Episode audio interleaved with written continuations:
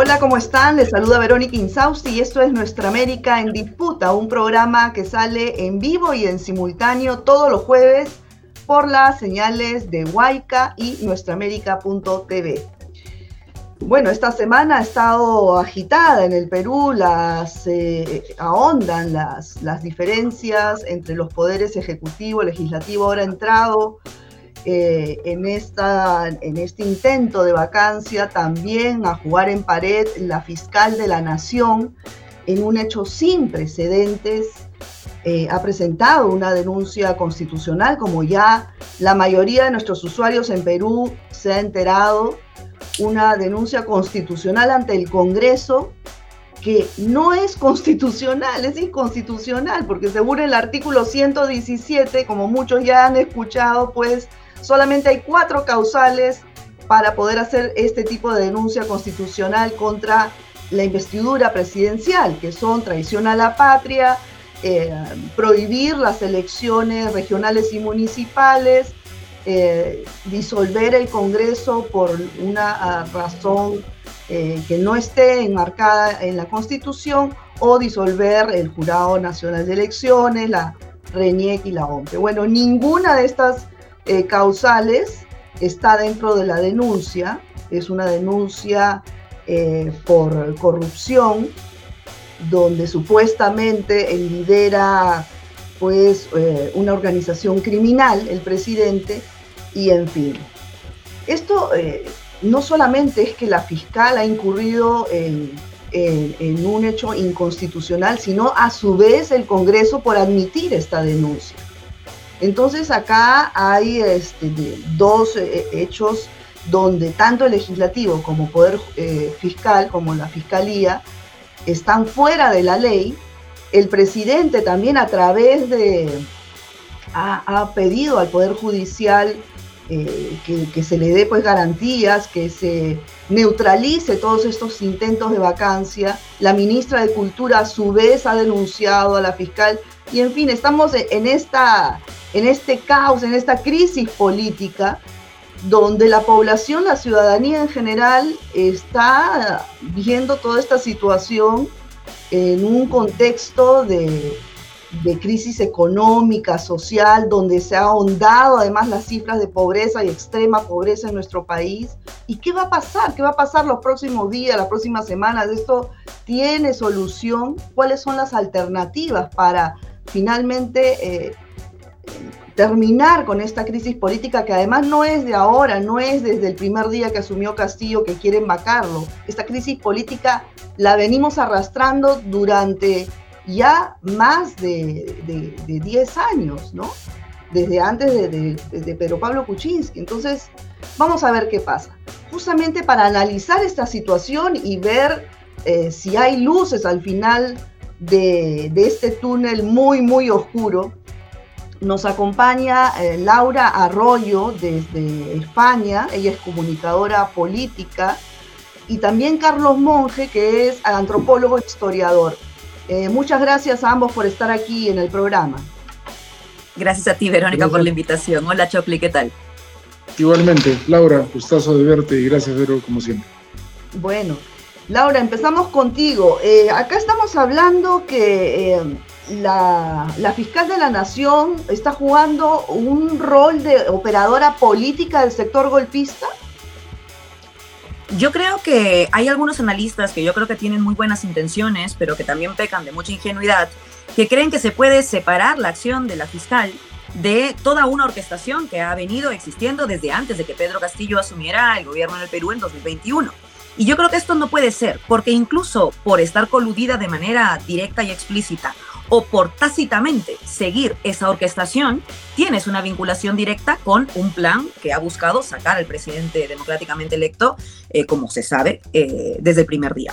Entonces, eh, yo no te puedo decir si la fiscal es parte de la operación en términos directos, de si ha sido convocada por los poderes. Yo en eso voy a ser muy cuidadosa porque creo que hay que dar un, un ejemplo de democracia, también desde las izquierdas, que lo estamos dando, yo creo, bastante bien, al señalar que está actuando, eso sí, en favor de esa orquesta. Eso sí es algo que podemos señalar.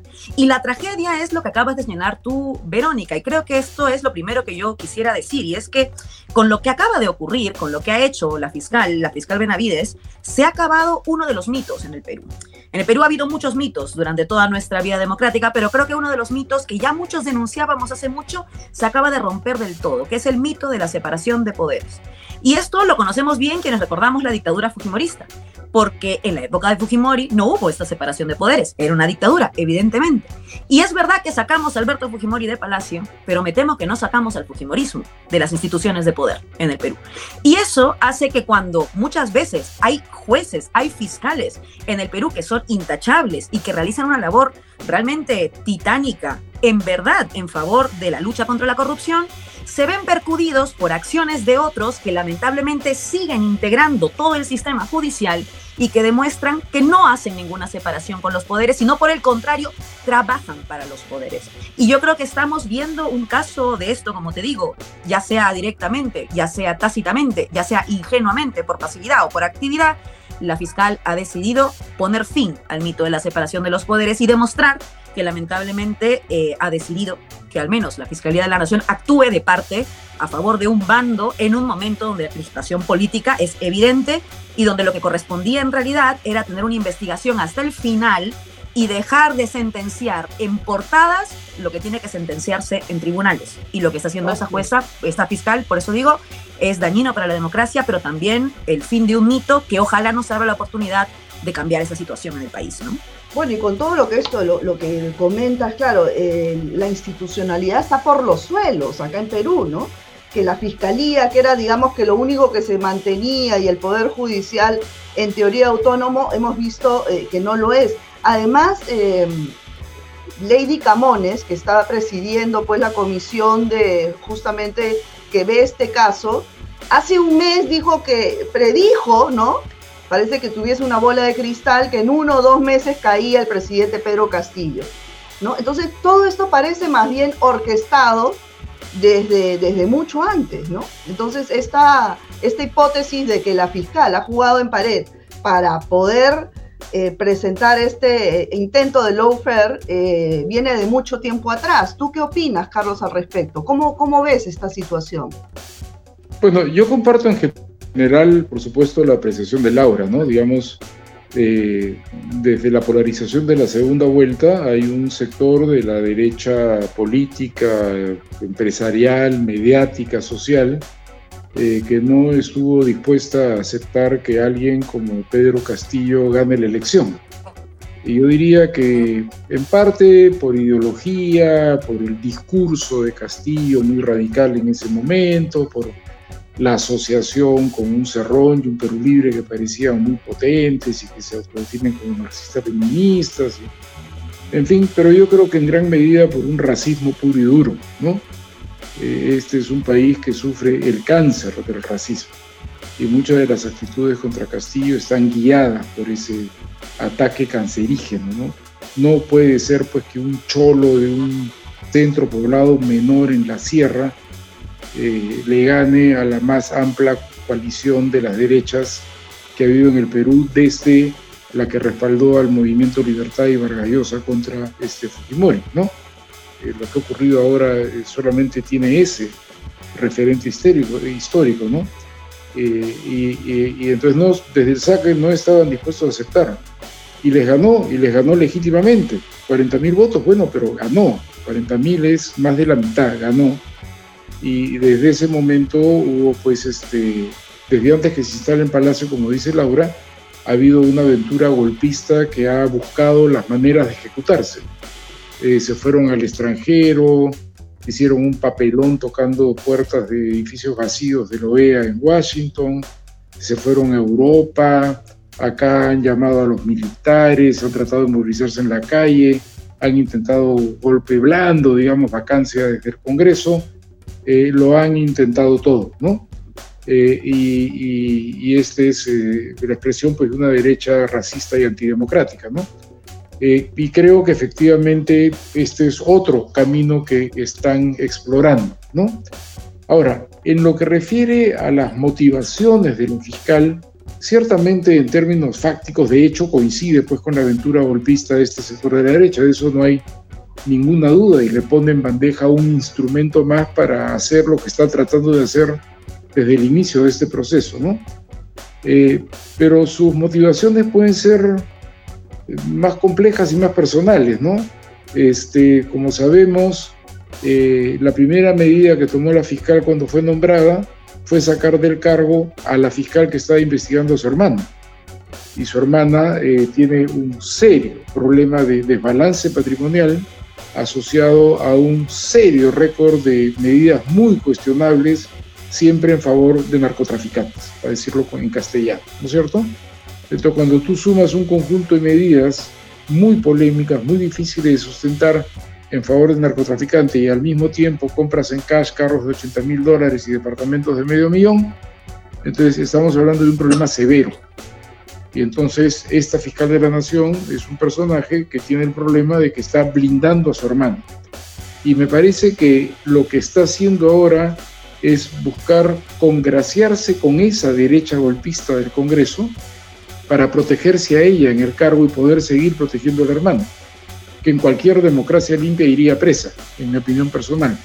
Estoy adelantando juicio, pero las evidencias son brutales hay un artículo reciente que ha publicado Gustavo Ritt en IDL ayer que te permite ver en detalle toda esta trayectoria y el nivel de involucramiento con estos casos este, dudosos. ¿no? Entonces, yo no sé si ella es una expresión del el fujimorismo eh, en los poderes del Estado, como, como señala Laura, y perfectamente puede ser, porque es verdad lo que ella dice. Nos deshicimos de Fujimori pero el Estado peruano está copado de futbolistas y apristas, que a estas alturas del partido son la misma vaina, son mafias, ¿no? Que manejan pedazos del aparato del Estado. No sé si es ella efectivamente parte de eso, y yo creo que hay también este problema personal de cómo sostenerse en el cargo, ¿no? Y para eso necesita alianzas y respaldos, entonces comienza a jugar en pared con un Congreso que también es un nido de corrupción, ¿no es cierto? Ahora, todas, estas instituciones que están este, eh, totalmente desprestigiadas, ya tanto el Congreso con 6% de aprobación como la Fiscalía, eh, ¿tú crees que, ustedes creen que puedan concretar sus objetivos de vacar al presidente en esta última figura de, de como, como bien comentan ambos, pues este, se ha intentado desde el día uno vacar al presidente Castillo sin éxito, pese a todo el ruido de los conglomerados mediáticos.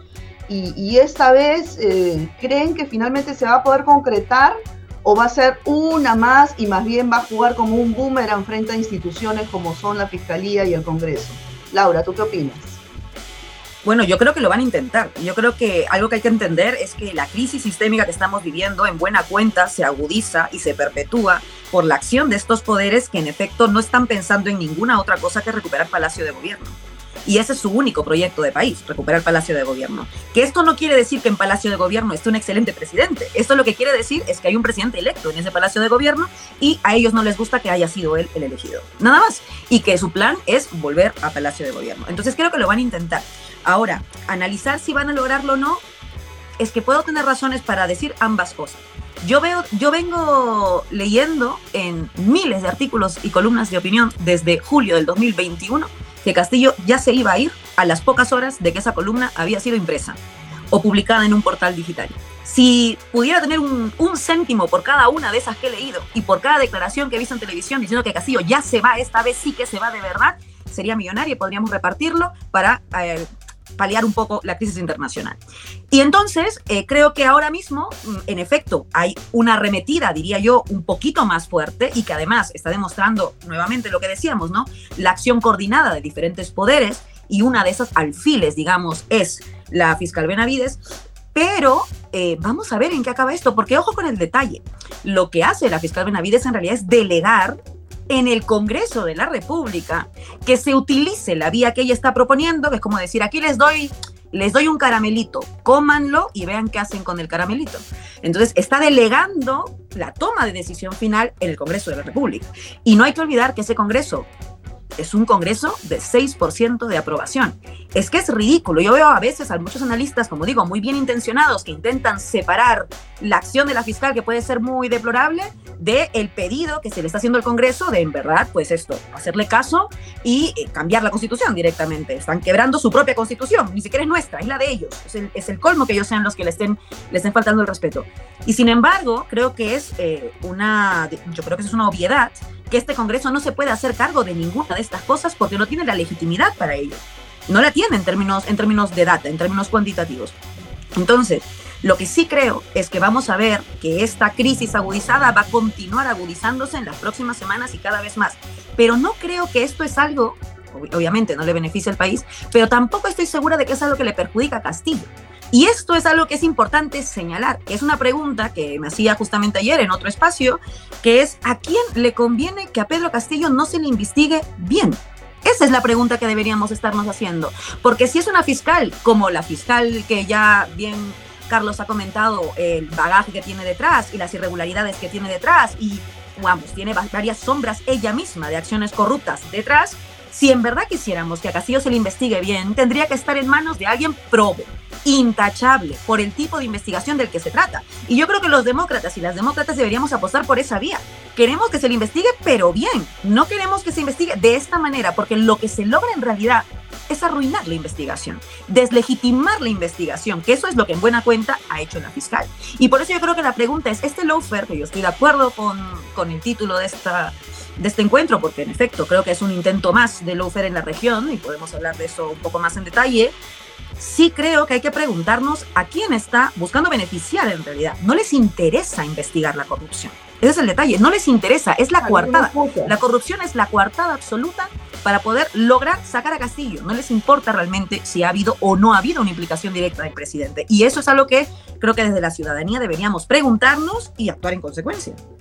Bueno, eso está clarísimo. Yo creo que la ciudadanía también se da cuenta porque más allá de todo este ruido mediático, vemos pues que fuera de Lima es otra realidad la, que ocurre, ¿no? Estamos viendo el sur del país eh, con todas eh, estas manifestaciones apoyando a Antauro Humala, que están totalmente eh, en, otra agenda que tienen los medios capitalinos, ¿no? Y la, y la clase política capitalina. Pero entonces ellos pueden, como tú bien dices, Laura, desde el día uno decir mañana se va Castillo, pero lo cierto es que Castillo sigue ahí. ¿Tú crees, Carlos, que en esta ocasión sí lleguen hasta el final con este intento de lawfare, con e-, esta jugada de, que le pone la, cerecita a la fiscal en el Congreso para que tengan la oportunidad de vacarlo? ¿Crees que se vaya a concretar? Bueno, yo soy de los que desde el principio ha sostenido más bien eh, que Castillo no se va tan rápido. Y creo que la razón principal por la cual Castillo no se va tan rápido y la razón por la cual incluso desde el Congreso se hace todo mal es porque los congresistas también leen las encuestas. Y los congresistas saben que si ellos se tumban a Castillo pretenden quedarse ellos, les va a pasar lo que le pasó a Merino van a tener una reacción ciudadana y popular violenta y fuerte y van a tener que irse igual. Entonces me, parece que la razón de la, digamos, para comenzar, lo que, como tú dices, lo que les ha dado, la fiscal le ha dado al Congreso una herramienta más, a ver cómo la usas. Esa herramienta misma le toma meses, no es que lo votan mañana, ¿no es cierto? el uso de esa herramienta, de ese protocolo, de ese procedimiento, toma algunos meses. Pero además yo creo que el tema fundamental es que los congresistas no quieren irse. Recién tienen un año, todavía no le han terminado de pagar a los que financiaron su campaña, todavía no han terminado de hacer los negocios para los cuales entraron. Todos son lobistas de algún grupo de interés delante de algún aparato del Estado y todavía no han logrado sacar sus proyectos, digamos así, ¿no? Y, la prueba para mí más clara de eso es que cuando Keiko dice mejor adelanto general de elecciones, no solamente que se vaya Castillo, sino que se vayan todos. Inmediatamente en un hecho, Laura, tú de repente me corriges, pero yo creo que es un hecho inédito en la historia del Fujimorismo, salen Nano Guerra y Marta Moyano y le dicen de ninguna manera. ¿Qué te pasa? ¿Estás loca? Yo no me voy. Y entonces yo creo que los principales garantes de la permanencia del Congreso son los de Castillo son los congresistas, ¿no? porque digamos que Castillo le regala al Congreso y al país todos los días razones para sacarlo, ¿no? Eh, Castillo es una expresión clarísima, en mi opinión, este, de un gobierno este, inepto y de un gobierno corrupto.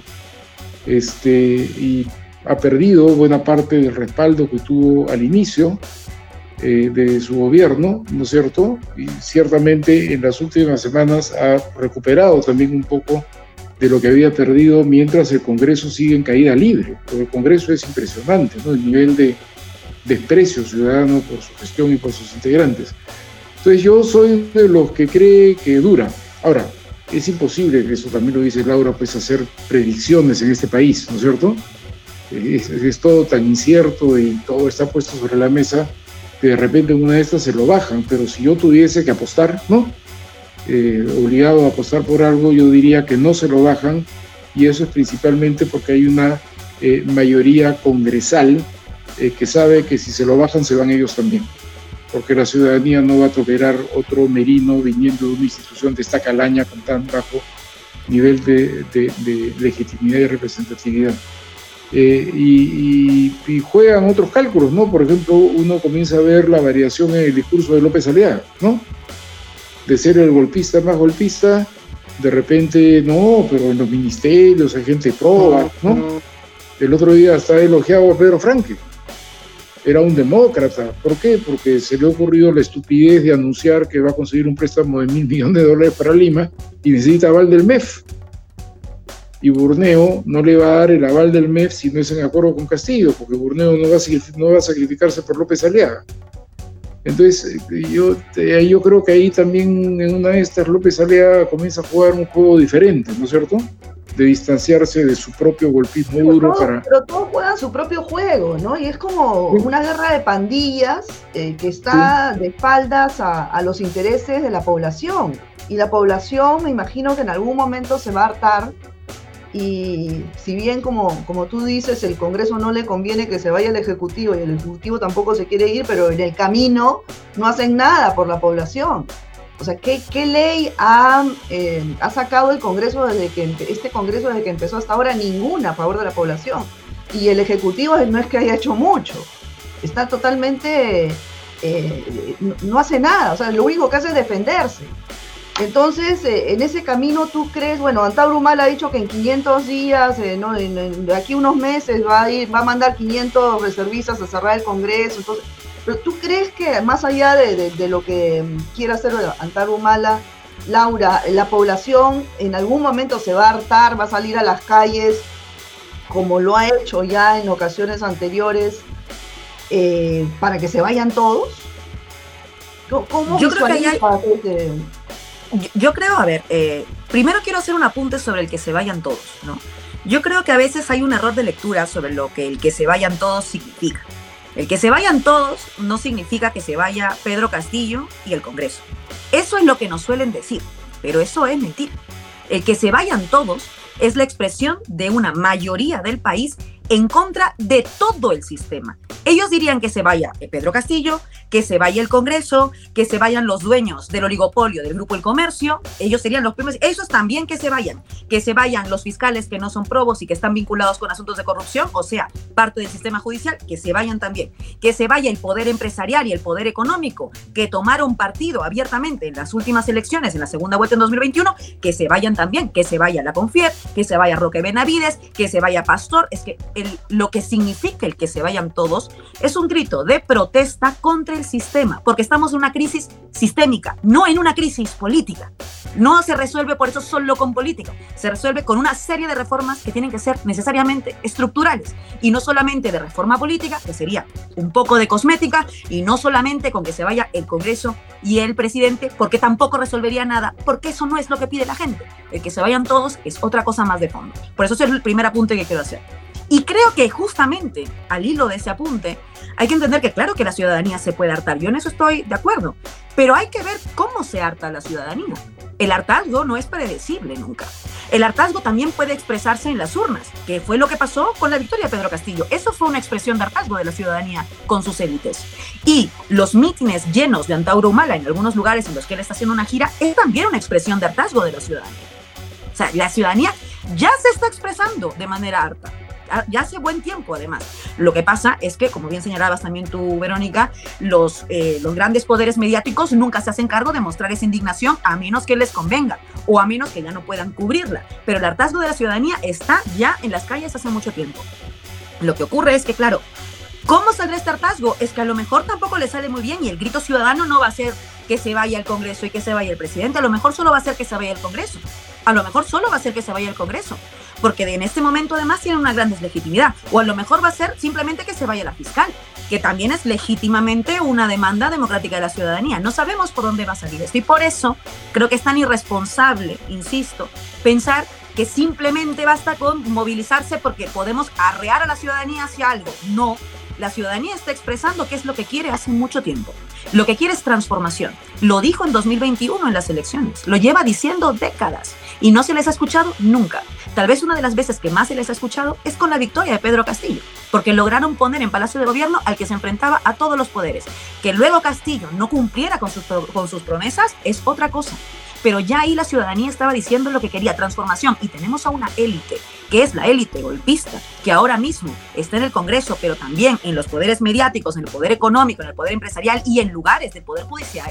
Esto es clarísimo, una élite que no está dispuesta a escuchar ese reclamo. Y mientras no escuchen ese reclamo, la ciudadanía no solo va a estar harta, sino que va a elegir a todas aquellas propuestas que le hagan frente a esa élite. Y yo creo que el análisis pobre, paupérrimo de las élites es que nos siguen dando razones para estar en contra de ellas, cuando sería mucho más sencillo que escuchen un poco más y que buscaran reciclarse un poco.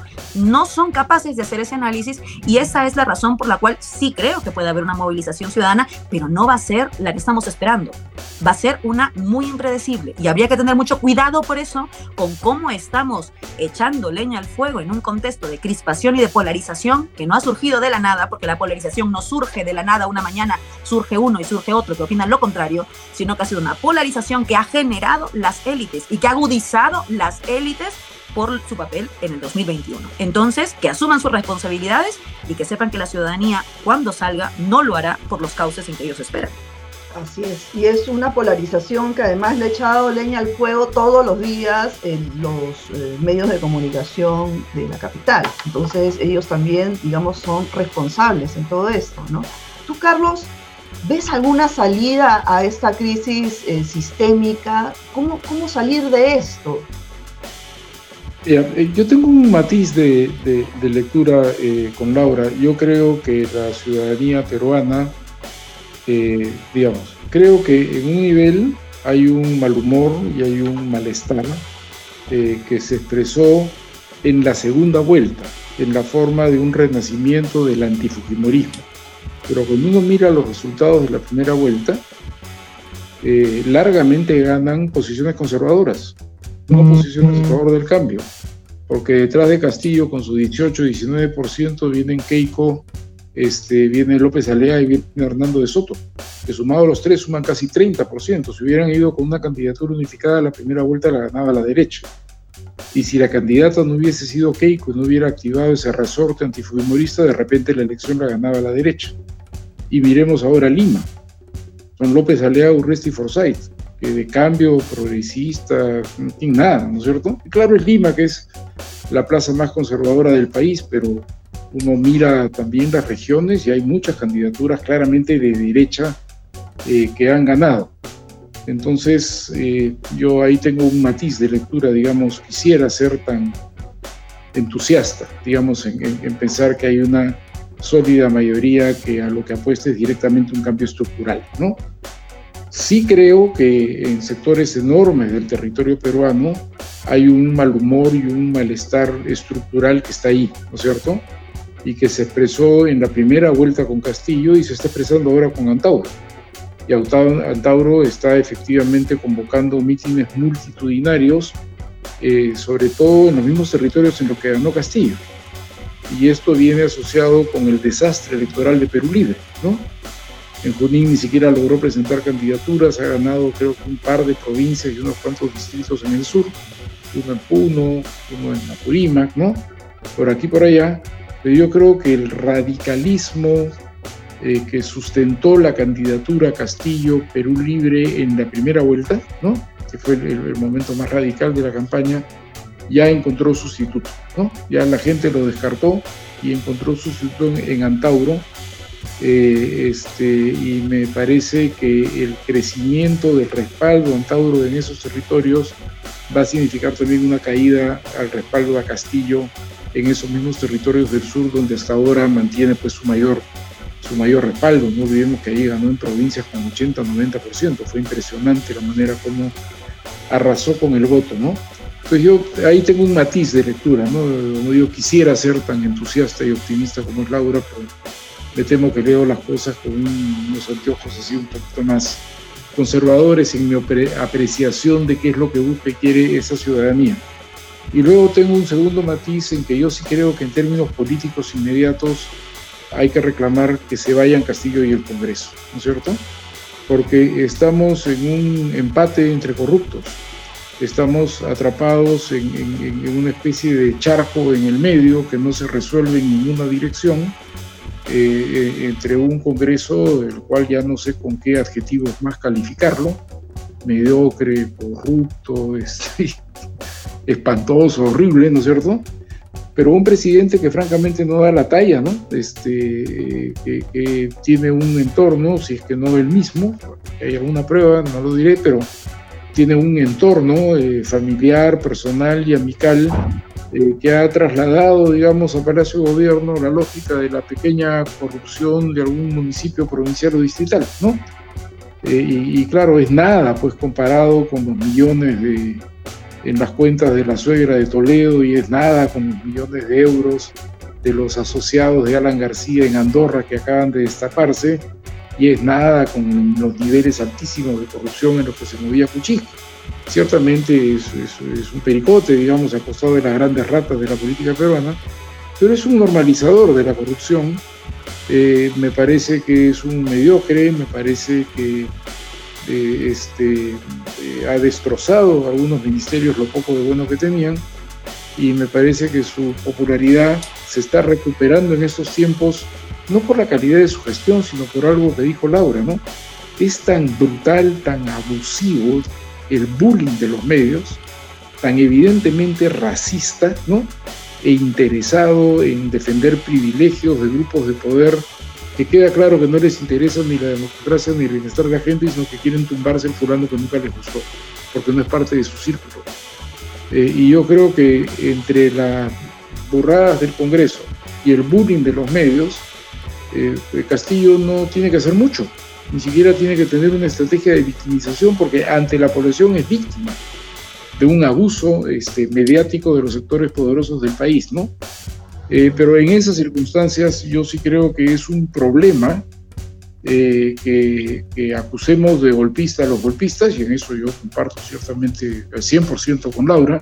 La fiscal es parte de un juego golpista por sus propios intereses y cálculos. El Congreso y esos sectores de la derecha son abiertamente golpistas, pero estar en contra de eso y al mismo decir, bueno, ganó y tiene que quedarse, me parece que nos coloca en una situación muy difícil.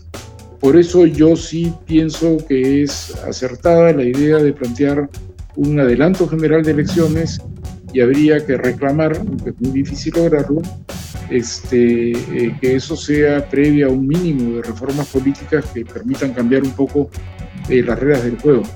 Claro, pero ¿quién hace esas reformas políticas? ¿El, Congreso actual si se va al Congreso y se va al Ejecutivo, eh, ¿quién hace esas reformas? ¿Vienen los mismos? Eh, estamos en, un círculo Pero es como, el, es, como es como el final de Fujimori. O sea, yo en lo que yo sí estoy de acuerdo es que esto no se soluciona por una negociación intraélites o a punta de columnas en los periódicos. O hay una movilización ciudadana exigiendo basta ya de este desastre, exigiendo esas reformas políticas como fue al final de Fujimori. ¿no es cierto? Eso no se hizo solo. Hubo enorme movilización ciudadana los dos años finales de Fujimori que finalmente llevaron al cuestionamiento de su elección y finalmente a su renuncia. Entonces no se soluciona ciertamente a punta de columnas en los periódicos o cosas aquí y allá, yo sí creo que ahí sí van, tiene se van a ir todos el día que la gente salga a las calles a pedir que se vayan todos. Antes no, porque si no, si no vamos a seguir atrapados, no tiene ningún interés en, en esa situación. ¿no? Tal vez un último apunte a, raíz de lo que menciona Carlos justamente es que eh, creo que, y yo sé que esta es una posición impopular, pero creo que por respeto también a, la gente que nos ve ahora y tal, sí hay que tener ciertos cuidados con hacer ciertas equidistancias. Y yo creo que no se puede equiparar a un presidente mediocre, porque es mediocre, a un presidente con indicios de corrupción, que los tiene y que creo que debería investigarse seriamente para que se delimite cómo son esos, hasta dónde llega esa mugre, y haga sentencia y vaya a la cárcel si tiene que ir a la cárcel. O sea, creo que tiene que ser de verdad sentenciado, pero no lo que está viendo ahora, que es una sentencia de mentiras y un montón de movimientos golpistas. Pero no puedo equiparar a un presidente con indicios de corrupción o equiparar a un presidente mediocre, porque lo es, como todos los que hemos tenido, con una orquesta golpista de todos los poderes, que excede al poder político en el Congreso, que excede porque tiene también al poder mediático, que también tiene al poder económico, al poder empresarial y al sistema judicial. ¿Por qué no se puede equiparar? Porque no es equiparable. Y por eso creo que entiendo la solución que plantea eh, Carlos, pero no la comparto porque parte de una equidistancia. Ahora bien, una, un último apunte sí es, yo no creo que Castillo deba quedarse. En ningún momento he dicho que Castillo deba quedarse. Lo que creo es que hasta que se pruebe que debe irse, no debe irse, que son cosas diferentes. Y hay gente que cree que no hace falta esperar, que como es mediocre, hasta luego, que como es mm, sospechoso de corrupción, porque todavía no está aprobado, hasta luego.